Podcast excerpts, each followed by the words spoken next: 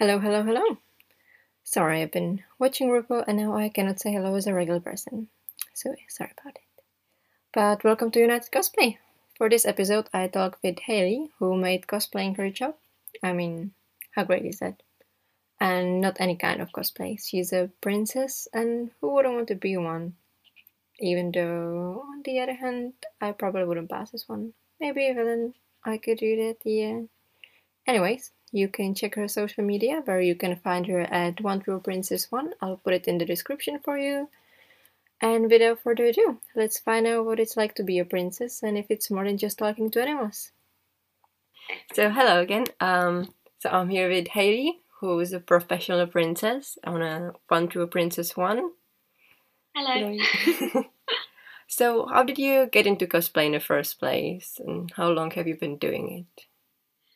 To be honest, I kind of fell into cosplay. So I've always been involved in various performances, but the cosplay started about 5 years ago when I took part in a small performance evening dressed as Elsa. Okay. A youth club I used to attend was celebrating their 50th anniversary and wanted to put on a show with adults who used to attend, along with the current children there. So me and my sister got involved helping the children learn songs and routines for the show. And one of the songs we did was the famous Let It Go from Frozen. Our favourite one. Unpopular opinion, Frozen 2 is much better than the first one, and Olaf was actually funny in it. Fight me, listeners, but deep down, you know I'm right. Yeah, and we decided to join the children, dressed as Elsa and Anna, to perform this song with costumes that we purchased ourselves for the show. So that was our very first purchase of buying a costume. Okay. And then after the show we got approached by parents giving some really lovely compliments and asking if we were available to make appearances at birthday parties. So from then my sister and I would dress as Elsa and Anna, calling ourselves the True Frozen Sisters, and we attended fun days and charity events and put on little sketches and performances, all to raise money for various charities. And sometimes we'd even dress up randomly to just go out and meet the public for fun and to get a bit of practice. Oh, okay, that sounds very fun. So, cosplaying in general, it's a lot about community, especially on like online Facebook and stuff like that. So, what do you feel the community is like for you? I actually feel that it's very positive.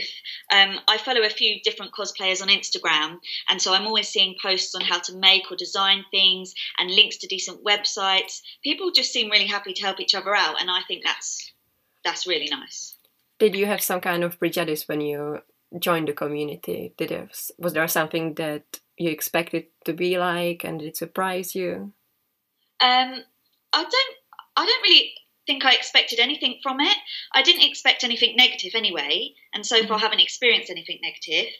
I was quite surprised to learn how many people do love dressing up and just dress up for like randomly, but I think it's great. Yeah. Do you think there's anything bad about being part of it, or it's just positives mainly? Just positives, to be honest.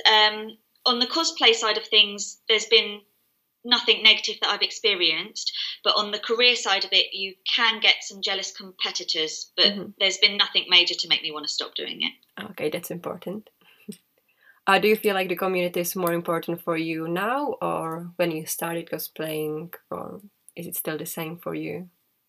For me, it's been important from the beginning, and it carries on being just as important now, maybe more so important now, especially because I cosplay as fairy tale characters. It's important for me to do it to the very best of my ability, and that's not just to dress well, but to act well, to keep the magic alive. It's important for me to really allow the children and the adults to believe that it's real. To be honest, I've become a bit of a perfectionist over it, and every time I dress up, I'll find new things that I can improve. Okay, were there any skills you had to learn for cosplaying, like sewing or? Well, I don't make my dresses, so I didn't ever learn to sew. But when I first began cosplaying, I paid for a makeup lesson on how to apply those, you know, the crazy purple tone eyeshadows as Elsa. And I feel that through cosplaying, my makeup skills have come a long way. Definitely still got a lot to learn and improve. I've learned how to perfect certain movements, such as how each princess has a slightly different wave. Nailed some of the key poses. I've learnt to walk gracefully in huge gowns. Oh, God. I can't even imagine that. Yeah, it's quite fun looking back at photos because the amount of improvement you can see from like the first photo to the latest photo is, yeah, I like to see it. That's always great. It's what's always about, isn't it? Just improving yourself as well. Yeah. So you made cosplaying your career, basically, real princess.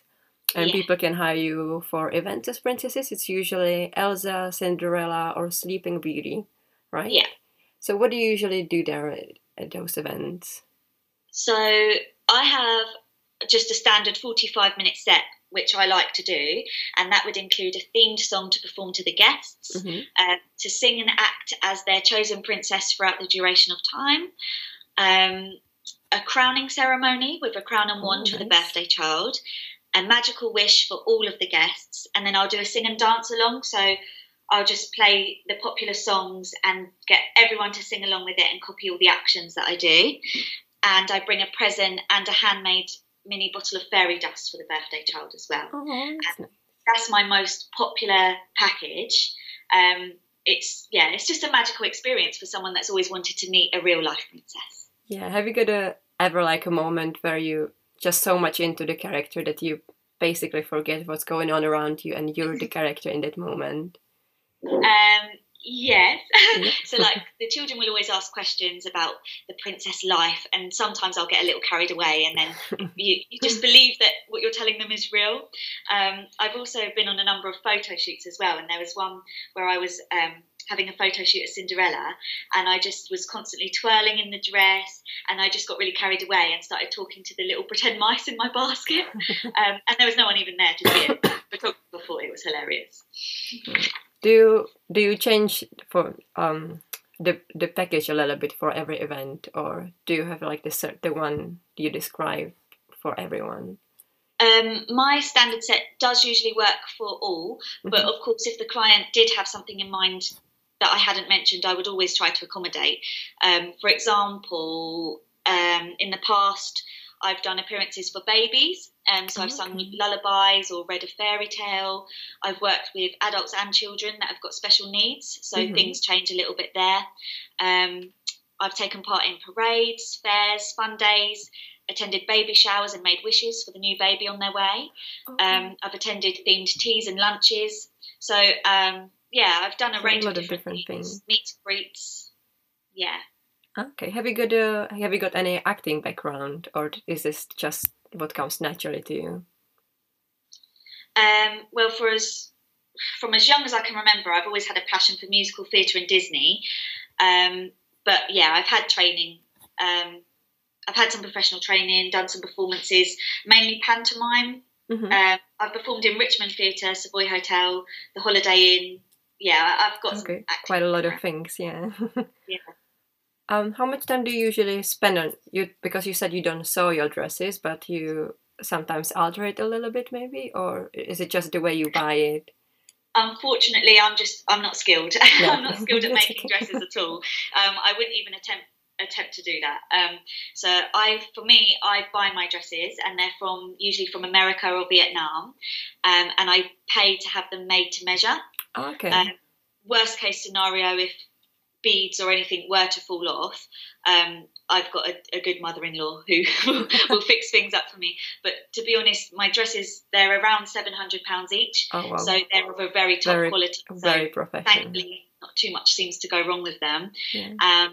As soon as you see them on, you can definitely notice the quality of those against your cheaper entertainers.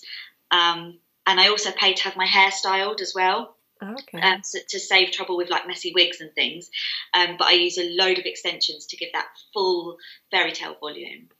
Doesn't it hurt at the end of the day, all the extensions? If I do an event that's like all day, my head kills, and you take them out and it's just like much lighter now. Oh. Yeah. Which of the princesses do you like recreating the most? My favourite one is Cinderella.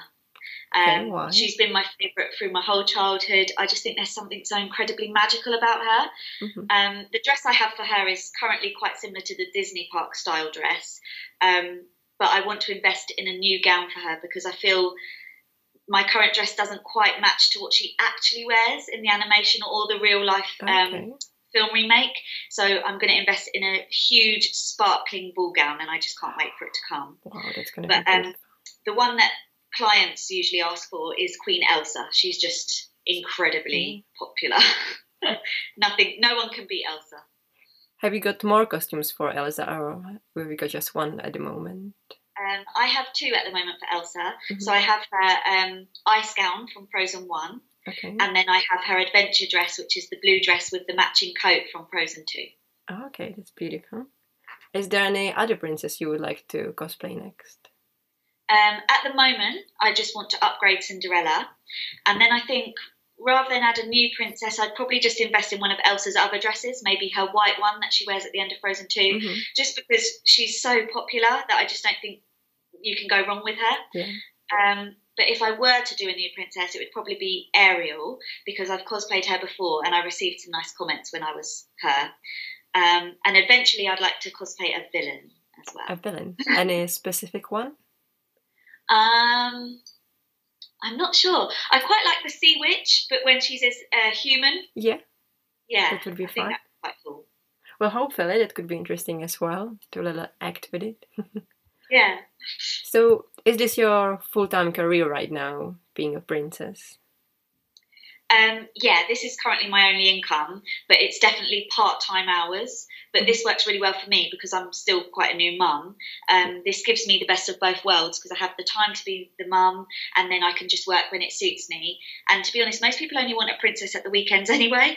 Okay. But yeah, it's nice to have a bit of independent money coming in, and I like that it's part-time because it never goes stale that way. It's always exciting when you get to dress up. What is the best thing about a job like that? Being the character, or is it the children? It's quite a tough question. I love all of it because, oh, come on, I have to admit, I do love having my hair styled and getting dressed up. But the real magical part is seeing that child's face just light up with pure joy, the belief on their faces, and then that chain reaction of that pure joy you see on the parents' faces because their child's wishes come true. And even the adults can get caught up in it.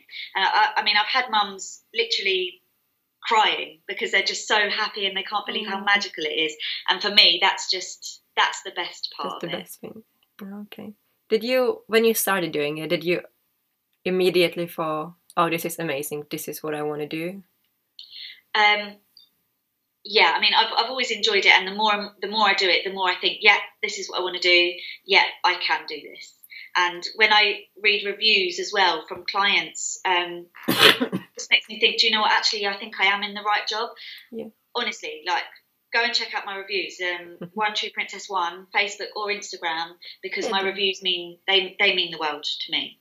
Yeah, all the comments I read were all really nice and lovely, so well, you're doing a great job, I'm sure. They mean the world. They mean the world. What do your friends and family think about your career?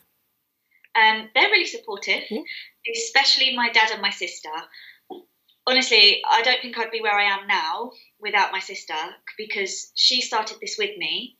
Yeah, we done it together, and I just don't think she realises just how important her part was, because it gave me the confidence as well to go and just do it.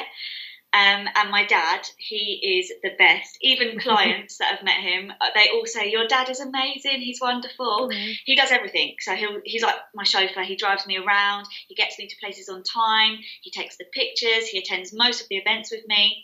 And he's even dressed as Olaf from time to time as well. Oh, that's beautiful. I'd say I kind of roped him into it in the beginning, but I think he secretly enjoys it. And it's a really nice way to spend some dad and daughter time together as well. My dad's, he's like my best friend and my biggest supporter. It's amazing. That's always nice to hear. Yeah. So my last question for you. If you could choose a world or universe to live in, which one would it be? Would it be the Disney princess one or completely different one? And who would you want to be friends with? Well, I would definitely be up for living in a fairy tale world. Who wouldn't? Most of my family think I'm already living in one, to be honest anyway, with my head always drifting up in the clouds. If I were living in a fairy tale world, I'd want to be friends with someone like Belle and Elsa, because Belle is kind, loyal and smart, and Elsa is just effortlessly cool. And the fun you'd have with all those powers. I'd love to be able to burst into song just whenever I wanted to and not get strange looks. And I'd love to go around and pet all the Aristocats. And I'd have a sidekick like Miko, the raccoon in Pocahontas, because he's absolutely adorable. He's the best one. He was my favourite when I was growing up. Well, that's all the questions from me then. Thank you very much for talking to me about your amazing job. Sounds really exciting.